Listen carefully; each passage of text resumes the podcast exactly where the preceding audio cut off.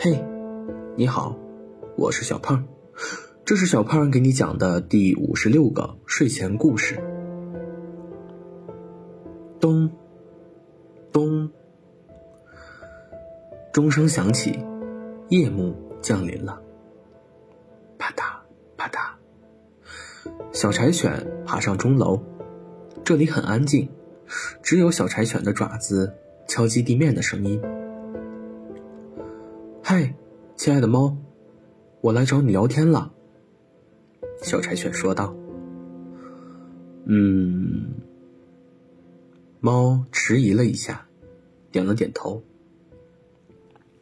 不知从几年前，猫开始为镇里敲钟，没有人要求它，它是自愿的。钟楼里阴暗，空荡荡的。任何细小的声音都能被轻易捕捉。钟楼里的生活总是单调、枯燥、十分孤独的。这天却迎来了这位小客人，猫有些手足无措。敲了这么多年钟，早已忘了怎么与人相处。可这位小客人却丝毫不需要他操心。小柴犬很热情，有点自来熟。这让猫稍稍放下心来。猫啊，你为什么不去镇里生活呢？小镇里面可热闹了，居民们都很平易近人，还有很多好玩的地方。我可以带你去过任何地方。小柴犬问道。我，我在等一只熊，我不想去任何地方。如果熊回来的话。他就能立马找到我。我等了这么久不要紧，可我不想让他等。猫慢慢的说：“啊，原来是这样啊！大家还以为你不喜欢小镇呢。不过不要紧，你不想出去，我可以经常过来看望你的，还会给你带很多好吃的和好玩的。瞧，我给你带了什么？”小柴犬变戏法似的拿出来一瓶玫瑰酒，和一大捧坚果。淡金色的玫瑰酒在晶莹剔透的玻璃瓶里晃荡，坚果散落在地上。我们可以边吃边聊，喝了酒把不好的事情通通都说出来，心情就会变好啦。小柴犬笑着说：“玫瑰酒和坚果吗？”猫眯了眯眼睛，玫瑰酒的清香四溢，弥漫在猫的周围，侵袭着猫的意志，与当年如出一辙。就一小口，猫妥协了。当玫瑰花的香气与甘甜微微发酸，毫无保留地炸开在猫的嘴了。恍惚之间，猫突然想起熊说的话：“猫啊。”少喝酒，我不在，要是被拐跑的话，那可是不行的。你都不在了，怎么还管这么多事？牢牢占据我的脑海，真是个自私的家伙。猫笑起来，恍若隔世。嘿，猫，我在这里。熊挥舞着手臂，大声呼唤着猫。猫飞快地跑到熊的旁边，踮起脚狠狠地弹了熊一下。佯装怒火道：“讨厌的熊，不要那么大声的喊我，显得你很傻。而且，而且好多小动物们都在看我们，怪不好意思。”猫的声音越说越小。没事的，呵呵。熊被骂了。可是还憨憨的笑着，真是一只傻熊。这时，熊早已架起了画板。看，猫，这是什么？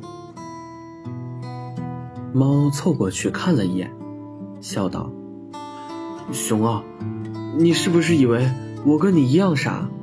这不就是玫瑰吗？”熊摇了摇头，又给画添上了几笔。说：“才不是玫瑰花呢，是比玫瑰花还美丽娇艳的猫呢。猫害羞了，轻轻地捶了一下熊。哼，真是只油嘴滑舌的熊，你快画你的画吧。忘了说了，熊是一名画家，立志要成为一名最优秀的画家。猫，猫，怎么了？怎么不说话了？小柴犬摇着猫的胳膊，急切地问他：“没什么，只不过想起一些陈年旧事。”猫摇了摇头，表示自己真的没事。哎呀，猫，别再喝酒了，吃点坚果吧。小柴犬把已经被猫喝了大半的玫瑰酒揽过来，把地上大半的坚果推到猫的面前。咔嚓，猫轻轻捏开一个坚果，露出里面奶白色的果仁。之前都是熊剥的，自己好像没动过手。但是熊说过，不能多吃，不然……哎呦，猫！你能不能不要买这么多坚果？你自己又不动手，把我当自动剥果仁机吗？熊有些生气，但手上的动作一点都不松懈。哎呀，亲爱的熊先生，这些小小的果仁对于你来说可都是小问题呀！你要照顾我这个柔弱的小猫咪呀！猫一边靠在熊身上，一边说：“哼。”真拿你没办法，自动剥果仁机就自动剥果仁机，谁让我栽在你这里了？熊十分无奈。猫一边享受熊的服务，一边惬意的躺在熊毛茸茸的身上。呃，这个杏仁可不能多吃，一天最多吃二十粒，不然会中毒的。这个核桃和板栗也不能多吃，吃多了会上火。嘴里长水泡，一碰就疼。倒是这个开心果可以多吃一点，但是吃太多也会牙疼，很难受的。熊一边剥，一边絮絮叨叨的说着。每当熊把果仁递过来，猫就张嘴接住。它才不会考虑那么多事呢，熊都会替它一一想好，考虑好的。猫吃的舒服极了，突然嘎嘣一下，熊！猫怒气冲冲，你怎么可以偷偷换成石子给我吃？你这只可恶的熊！我就是想测试一下，你到底有没有注意自己在吃什么？熊笑得眼泪都快下来了。猫以为他们这样快乐的日子会一直过下去，突然有一天，出现了意想不到的转折。那天，熊回到家，兴冲冲地对猫说：“我在计划去大海一趟。一个画家一生总要去看一次海，画一幅关于大海的画。亲爱的猫，你会和我一起的，对吗？”猫迟疑了一下，它很纠结。他很喜欢小镇，这里有他喜欢的玫瑰花和美味的坚果。相比较而言，猫对大海没有像熊那么执着。相反，猫晕船，很晕很晕，而且它受不了海边的那种浓重的鱼腥味儿，在那里就看不到玫瑰花。吃不到美味的坚果了。很抱歉啊，熊，我并不是很想去海边，我晕船，你知道的。而且我也不想。猫浇灭了熊的热情，欲言又止。熊故作轻松地说：“啊，没关系，我可以自己一个人过去。”我会寄很多大海的明信片给你，还会给你写信。猫神色黯淡。对不起啊，熊。熊很快起航了，它和猫有个约定：不久的将来，熊会画出最出色的大海，然后回来这里，再也不会离开。它将与猫共度余生。猫去了钟楼敲钟，熊离开小镇，扬帆远航。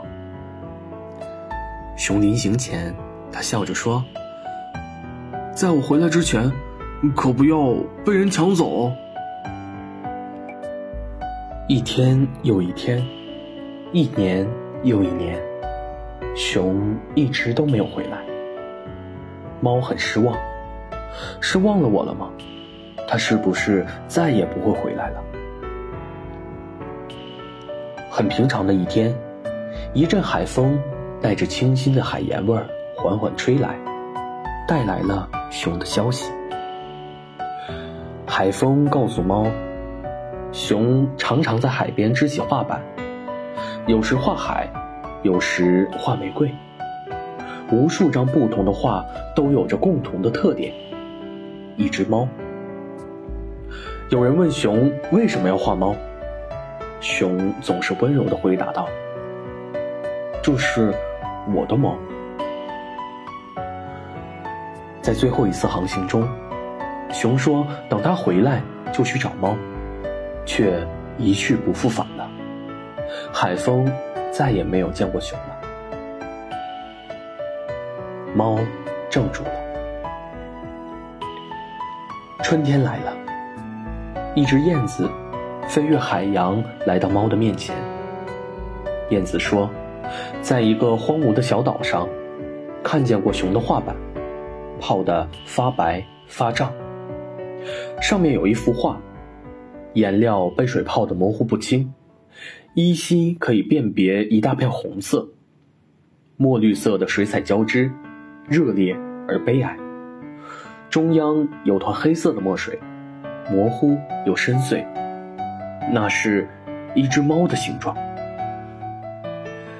燕子告诉猫这些，摇了摇头，就走开了。那天晚上，午夜十二点的钟声敲了十三下，多的一声是为了熊，也为了自己。猫。有些醉了，意识开始模糊不清，整只猫都泛着酸劲儿。小柴犬说的不错，有些事情终究是该放下了。砰砰砰，门响了，小柴犬摇摇晃晃过去开门，